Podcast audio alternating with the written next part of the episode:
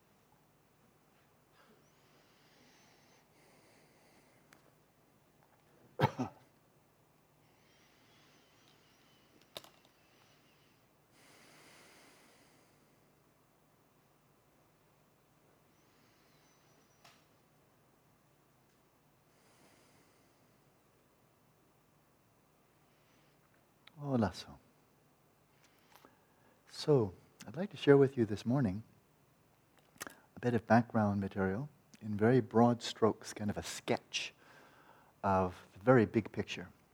Uh, this may not be at all relevant right now. It may be relevant now, it may be relevant five years from now or five lifetimes from now.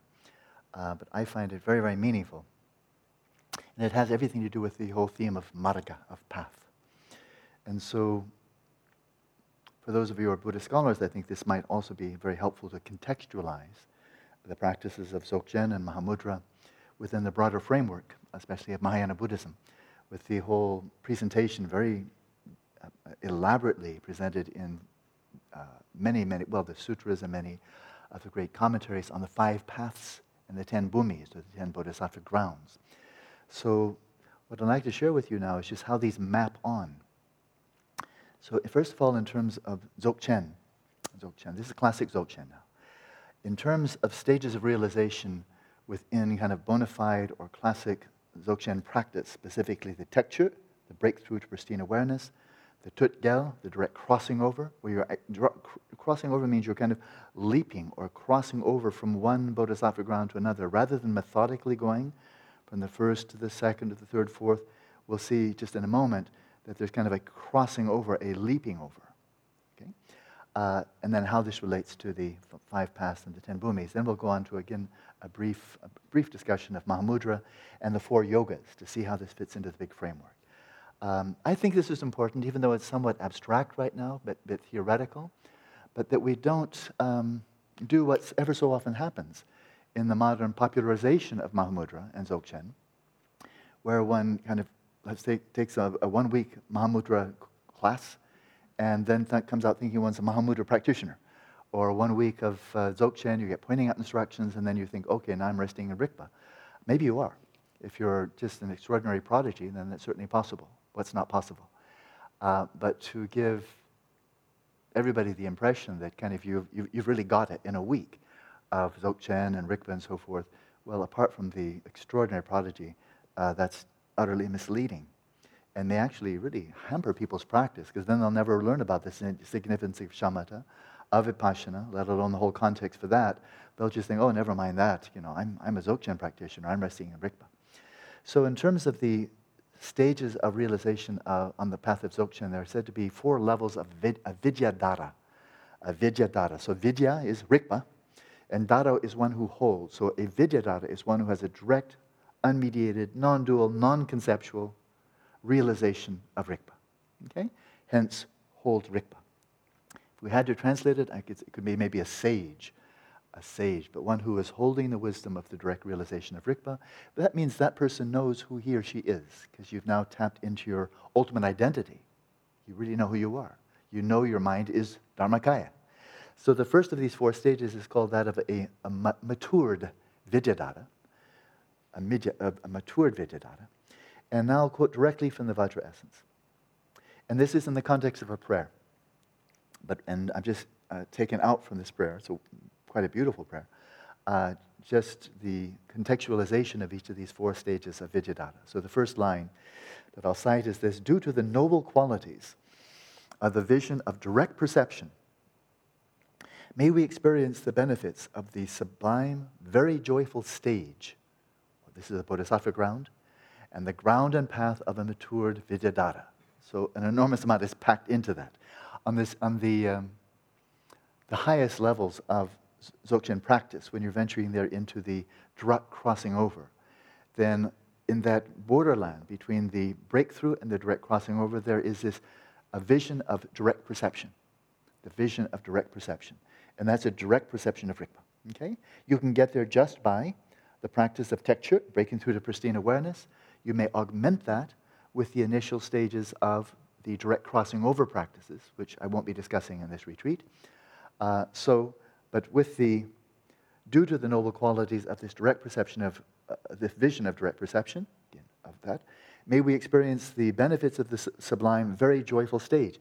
This is Raptagawa in Tibetan. It's the first of the ten bodhisattva bhumis. It corresponds to the, the Mahayana path of seeing. Okay? Seeing what?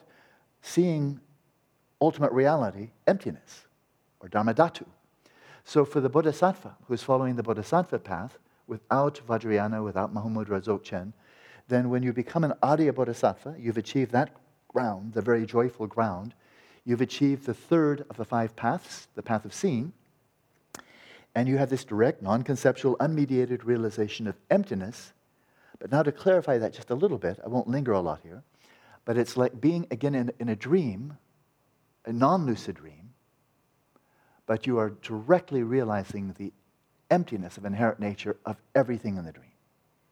Everything appearing objectively, your presence subjectively, the duality of subject and object, you totally nail it. While you're in meditative equipoise, you're having that direct realization of emptiness. Now, when you come out of meditation, now this is a classic Mahayana. When you come out of meditation, you're in the post meditative state, you're engaging with the world, drinking tea, and so forth. Then you're engaging with what's called the dream like meditation. And that is, you're viewing all these phenomena, you're really seeing them as like a dream.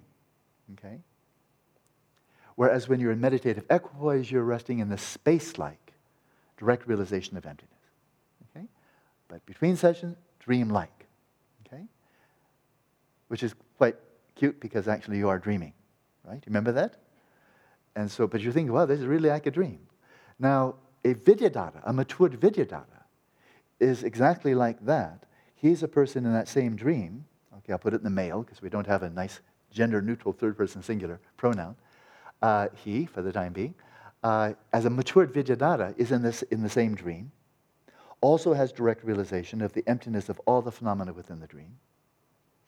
But the mind with which he's realizing the emptiness of the phenomena, he experiences as not the mind of the person in the dream,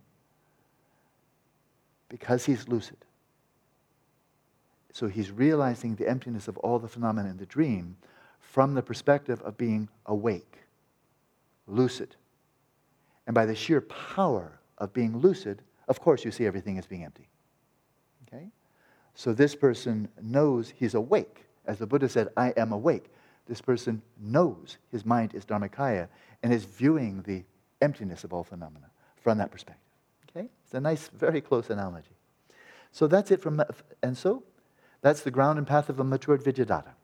So until there, until you're there, you're not a Vidyadhara, you don't have direct realization of Rigpa, uh, but you have a lot of work to do because he's referring here to the path of seeing. There's the path of accumulation, there's the path of preparation, or sometimes called the path of joining, doesn't matter. But that's the ground for you to really develop your shamatha and your vipassana. There's a lot of work there. To think, oh, never mind the first two paths, path of accumulation, path of preparation. I just want to practice Dzogchen. I'm going to sit here. Okay, make the joke out of it. That's why the contextualization is important. Let's not, you know, be reductionistic here. Then the second of the of those four, four visions, the first one in the Tutgyal practice. Now, from now on, we're really talking about Tutgyal, the direct crossing over. The second of those four visions is called progress in visionary experience. And I won't exp- explain it right now. It would really take us, it would get very elaborate, but it has been explained in a couple of books that I've translated, most specifically, for example, A Spacious Path to Freedom by Karma Chakme. And so, but, so the second vision is the power of the progress of visionary experience. By the power of progress and visionary experience, says the Vajra Essence, may we cross over to the fifth stage. So you are on the first, and now you're crossing over. You're leaping over second, third, and fourth. Whee! Okay? We may we cross over to the fifth stage known as difficult to purify, the fifth Arya Bodhisattva ground, and may we attain all the noble qualities of the stages and paths of the Vidyadhara with mastery over life. With mastery over life, or power over life. And what this means is you really can completely control your lifespan, the duration of your life. Okay? The Buddha, the Buddha himself claimed that, that he could do that. So that's it. So there's the second. So now you, and, and this is a um, with mastery over life. That's the, the name of that Vidyadhara, the second level. We go to the third. Do, so now the, the third of the four visions within the direct crossing over is called reaching consummate awareness or pristine awareness. Due to the virtues of re- reaching consummate awareness, may we cross over to the eighth stage. So now we've skipped the sixth and the seventh. Right over. May we cross over to the eighth stage known as the immovable, the eighth Arya Bodhisattva Bhumi, and may we attain all the noble qualities of the stages and paths of a Mahamudra Vidya. Vidyadhara, a Mahamudra Vidyadhara. That's the third kind. And then now finally, there's the spontaneously actualized or spontaneously accomplished Vidyadhara. And finish this off by the power of, and then the fourth vision is the, the vision of the extinction into ultimate reality. Extinction into ultimate reality. And in this case, uh, all appearances of everything your mind, your body, the environment, everything all appearances that were generated, brought forth by the power of karma and klesha, of your own karma and klesha. In other words, they're impure because they're generated by the power of your own karma and klesha. All appearances, all impure appearances generated by karma and klesha now dissolve and vanish forever. They are extinguished, never to come back from your perspective, into dharmata, ultimate reality, or dharmadhatu. Okay? That doesn't mean that there are no pure appearances. It just means there are no impure appearances. It's quite something. And so, due to, by the power of the intellect transcending, that is, this is utterly beyond the scope of imagination or intellect, beyond all conceptual frameworks, by the power of the intellect transcending extinction into ultimate reality, may we cross over to the great 10th stage. So now we skipped another one, we skipped the ninth. May we cross over to the great 10th stage known as the cloud of Dharma. That's the 10th Arya Bodhisattva ground. And may we swiftly attain the noble qualities of the stages and paths of a spontaneously actualized Vidyadhara. And that's when you become a Buddha. So there's a lot more that can be said about those, but right, not right now. Uh, Khenpo Ngakchung, one of the authorities, one of the great uh, adepts of the um, Dzogchen tradition, he just adds this about these four levels. Those who have not been able to purify their bodies, so the body still remains, you know, ordinary body, but whose minds have ripened into the deity's body. So their mind, the mind has ripened into the de- deity's body. That should really be deity's mind. I'm going to put it that way. Or, well, actually, it's, it's kaya. So it's, their minds have ripened into the Dharmakaya. Okay? So your body is still, okay, still your material body, but your mind has ripened into or matured into uh, the Dharmakaya or pristine awareness. Such a person is known as a mature, matured Vidyadhara. So now you can see why. Ripened. So I'm going to change ripened into matured because that makes it clearer. And into the deities, well, okay, that's okay. But rather than saying body, because it's not really body, it's kaya, as in dharmakaya, are known as matured vidyadharas. And then secondly, those who, have the, those who have the ability to purify the ordinary body with the fire of concentration, so samadhi, and transform it into a subtle body.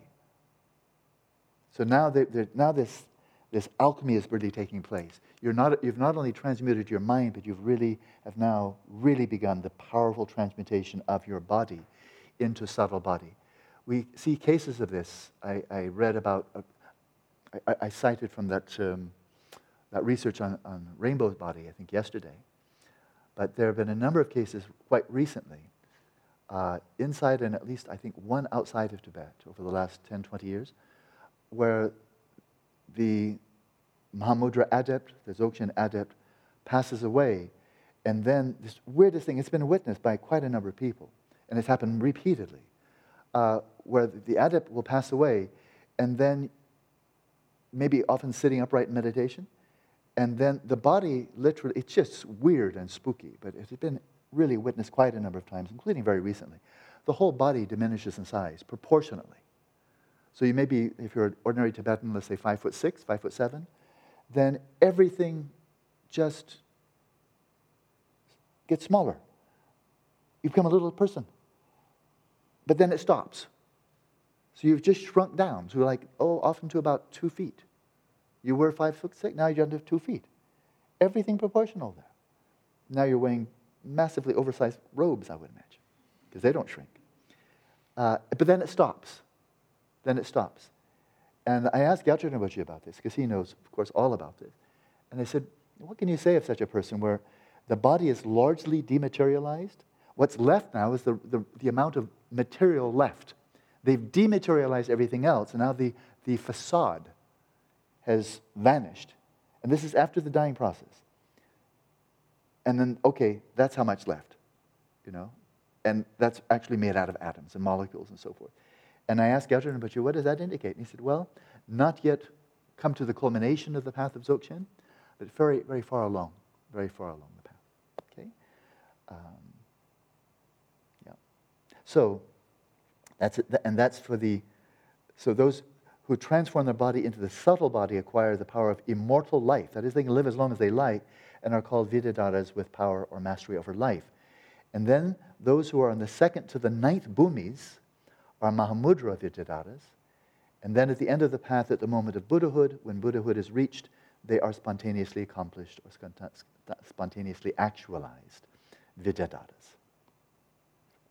And then just briefly now, very briefly, and we'll finish, in terms of Mahamudra. So I mentioned there were these four, these four yogas that are really the marga, the path. And the first of these is single pointed. And so, according, according to Dakpo Tashi Namgyel, in a text called Moonlight of Mahamudra, he states this. This is very succinct. He said, The outer and inner, inner preliminary practices, so the outer and inner, inner preliminary practices, these are like the outer, like the four thoughts to turn the mind. The inner preliminary practices, uh, when you, like Vajrasattva, Guru Yoga, and so forth, so, including those and including the yoga of one pointedness. So, there's the first one. Remember that one. Yeah. These correspond to the first of the five paths, the path of accumulation. Okay? And you don't reach that path unless you've achieved shamatha and some degree of union of, with vipassana. And then the second of the four yogas is freedom from elaboration or conceptual elaboration, also sometimes called simplicity, but freedom from, uh, uh, from elaboration, and this corresponds to um, here it's called the path of application. Well, let's just, I'm going to call it preparation. It's, it's, very, it's not bad, but application, preparation, joining, it's fine. It's prayoga in Sanskrit. But that's the second of the five paths. So this freedom from elaboration corresponds to the second path, the path of preparation. And this is where there's some, there is some degree of realization of emptiness. You may also, very likely, if not certainly, have some degree of realization of rikpa. Like, for example, when you get pointing out instructions okay, by an authentic master in your an authentic, suitable vessel to receive and sustain insight into Rigpa due to pointing out instructions, okay? Do you have a direct, non-dual, unmediated, non-conceptual realization? No, but you really do have, you've gotten the taste. And that's where your practice becomes so simple, if you're simply resting in rikpa. Well, then you're on the path of preparation. And then the path of one taste. The path of one taste now, that one taste, that's a big term in Mahamudra and Dzogchen, enormously important. And it's the one taste of samsara and nirvana. It's now you have tapped into rikpa and you've realized it non, non-dually, and of course you realize emptiness. But you are viewing the whole of samsara and nirvana from the perspective of rikpa. And from that perspective, there's no preference for nirvana over samsara. That rikpa is equally present in the most awful of the hell realms up to the most sublime of the pure lands, and you're resting in that one taste that is equally present. It's called taknyam, equal purity. Equal purity of all phenomena. So now you've come kind of the culmination of lojong, of transforming, transmuting all felicity and adversity into the path. Well, now you have mastered that because you're resting in Rikpa, and whatever comes, you're seeing it simply as displays of Rikpa, but with no preference, actually. No preference for, for, for nirvana over samsara because you are viewing the reality from the perspective of everything being of one taste. This corresponds to the path of meditation. That's the path, path of, ah, that's very interesting. I'm going to have to check that because something's missing here. Um, there's, there's, okay, there's either typo or this is mistaken in the website, but I will check it out. Path of seeing has to come in here. So my expectation here is probably there in the freedom from elaboration, but I'm going to check and I'll get back to you on Monday. Okay? What he says here is one taste corresponds to the path of meditation, that's the fourth path, and then no more learning, that's the fifth path. But then there's no reference here to path of seeing, so that I will check out. I should have noticed that before. And then finally, the fourth yoga is the, the yoga of non meditation. Non meditation, and this, he says, corresponds to the path of no more learning, that's the fifth path, and to Buddhahood itself. So that's a brief synopsis of the bigger picture. And so, whether you will be experiencing those this, in this lifetime or some future lifetime, that's where we're going on the path of Mahamudra and Dzogchen. Um, and I do find it helpful myself. We have the, the big picture to contextualize our day to day practice right now. And then that was an extremely brief, of course, synopsis of it. And then to gain a little bit more conceptual understanding, uh, also then can be very helpful to see. It kind of gives you a map. It would be like some of the early explorers, you know, uh, exploring North America, or exploring, or going around the Magellan, going around the world, and so forth. But having some kind of a map. It's sketchy, but kind of having a sense. Okay, this is how big it is. Like not like Columbus, who thought that he could just travel a couple thousand miles and hit India, and that that was that big chunk of something in between. Um, yeah, North and South America, you know. And so it was no wonder that he thought that that you know these islands off in the, in the Caribbean were part of India, because his map was wrong. Because that, that was about how far he thought India would be. Okay, and so something got in the way. And so when we have the big picture, even it's very sketchy, just a few little little dots, and connect a few dots, okay? Path path accumulation, preparation, seeing, meditation, no more practice. Uh, four yogas, mm, four levels of Vidyadhara. Okay, it's very, very sketchy, undoubtedly very vague. But if you have the big picture, then, for example, when you achieve shamatha and you realize substrate consciousness, you'll not be like, what's his name? Mm, Columbus, and think, oh, I'm a Vidyadhara. Because you didn't have the big map. Because you look at you, you look like so many people do nowadays. You look at the description of Rikpa and say it's spacious, check. Luminous, check. Blissful, check. Profound, check. Wow, I'm a Vidyadhara. You know, the words are so similar, really, really similar. But then there's also similar for realization of emptiness. Spacious, check. Blissful, check, check, check, check, check. So there's a big picture. So as you, over the months, the years, lifetimes to come, now these seeds are sown in your substrate consciousness. I've been a farmer throwing a whole bunch of seeds into your mind. Uh, that hopefully you'll not um, stop too short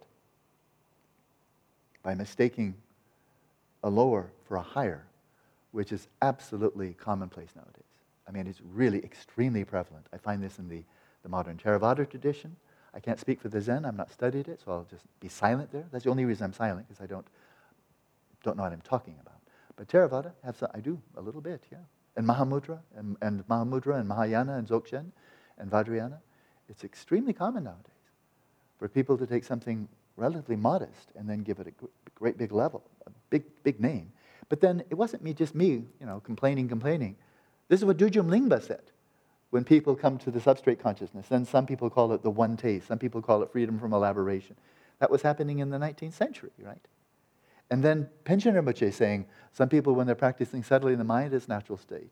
They think, whoa, when they come there and they're experiencing all phenomena as like being empty appearances, you remember that? And they have this freedom that nothing that arises in the mind can, can harm them. They know that. And it's very blissful and it's spacious and it's really very free of kind of any substantial sense of identity, and think enlightenment, you know? And so there's an enormous amount of inflation that it's been going on for centuries of people who just don't study enough. They get the words, but then they draw the words down their, their, to their level rather than drawing their level of experience up to the actual meaning of the words. So this is not just a, a modern thing, but if this was a real issue, back in the time of Panchen Rinpoche in the 17th century, as he says it is. He said, yogis all over Tibet get this one wrong in the 17th century. And then Dudjom Lingpa or Padmasambhava says, people call this all kinds of things, you know, this settling in the substrate consciousness, big exalted Mahamudra levels. But I say you just come to the essential nature of the mind, the substrate consciousness. So if that was happening when Dharma was really strong in Tibet, 17th century, 19th century, then how about now? You know, with all the commodification, and, you know, teachers teaching what people want to hear, and they don't want to hear about ethics. They don't want to hear about, you know, the ordinary stuff like shamatha. That's like so boring. Tell us about, what would you rather have, shamatha or mahamudra? Shamatha or dzogchen? Or an empowerment? How about a really high empowerment, you know? So people, you know, they like to get the biggest bang for their buck, we say in, in American English. They, you know, if they're going to spend the same thing for a retreat, you know, it costs something for accommodation and all of that, and some kind of dana for the teacher if you're going to spend, spend the same amount for the retreat, and you have, you have to have something really basic like shamatha, or you could have something really cool like Mahamudra, Dzogchen, or Vajrayana, or Tummo, or Phowa, or Chöd. Wow. It's kind of like I, can, I got $100 here, I can either spend it on a VW or a Mercedes. Boy, that's easy. I'm going to take that Mercedes any day of the week. But then you find out, maybe later, that it's a VW with a Mercedes grill. But maybe it's, not, maybe it's a broken VW. Because if you're trying to practice, you're trying to follow the instructions of Mahamudra, but you don't even have a, a, a serviceable mind, then how well, gonna, how, how well is that going to go? You're trying to do these big elaborate visualizations of Adriana, but you can't even focus for three seconds on anything. But now you're trying to do these elaborate visualizations with a hundred syllables here and this and, and all these elaborations of a mandala and so forth. But you can't even focus for 10 seconds. It kind of looks like a joke. So it's not to say, and I want, want to say this and then we'll take a break. It's not to say, hey, everybody who's practicing Vajrayana, Mahamudra Dzogchen, you're all wasting your time. You should just be practicing shamatha. Absolutely wrong. Completely wrong. I've never said it, never thought it. My teachers have never said that. It is to say that get your act together by primarily focusing on practices you can really do. In the meantime, like a farmer who's sowing one part of the field for, for crops that won't ripen for 10 years, and, and maybe the field here that won't ripen for 20 years, and this one for six years, and so forth. But meanwhile, you've got your vegetable garden that you can actually eat from, right? And the other ones will they'll mature over time, right? There's the really balanced practice. Focus on things like the four immeasurables and lojong and the four applications of mindfulness, and of course, shamatha, and the preliminary practices, and the four thoughts that turn the mind, and bodhicitta, bodhicitta, bodhicitta. Know, all of these, that's practice we can really, we can really assimilate, transform. We, see for ourselves that they're really beneficial because we know it through our own experience. And in the meantime, as you encounter really qualified lamas, then to receive empowerments, if you're following Tibetan Buddhism, sure, absolutely, sure. Get some introduction to Mahamudra and Dzogchen? Absolutely, definitely yes. And likewise with other practices. Some practice of Phowa, wonderful, it's very, very deep. Chöd, incredibly deep, very profound. But if you skip all the foundation and say, who needs that? I'm just going to focus on Chöd, or Tummo, or Phowa, Dzogchen Mahamudra. Then, as I was told by Geshe Rabten years ago, many years ago, he said, if you do that, if you're not really in a sustained, very deep way cultivating those practices that are foundational, and you're spending all your time focusing way up there, you're not going to achieve way up there because you're nowhere prepared. But you're also, by doing that, you're not laying the foundation either. So imagine, I'll end on this, on this metaphor, but imagine a person who becomes very intrigued by physics, like quantum mechanics. It's very cool. I mean, you can read, uh, there's a lot of popular literature. Tao of physics and all that cool stuff. Wow, man, this is really cool. I love this. Quantum mechanics. I want to study quantum mechanics. And then what you do, you watch Nova. You watch many episodes of Nova, and you read a lot of popular literature on quantum mechanics. And you think, wow, this is really cool. When's the next Nova program coming on quantum mechanics? I want to watch that. Man, it's going to be so cool. And I'll read some more novels or, or science fiction or maybe some really cool popular literature on quantum mechanics. That'll be really cool. And now I'm a quantum physicist because I've watched 13 episodes of Nova about quantum mechanics. And I've read a whole bunch of popular books. Thank goodness there was no mathematics in it because I can't do math.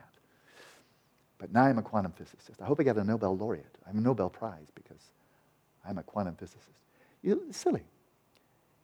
By engrossing yourself in the Nova and all that kind of stuff, you're not, it's very nice. You do get some understanding. It's nice. That's why they wrote the books. And Nova is a very good program.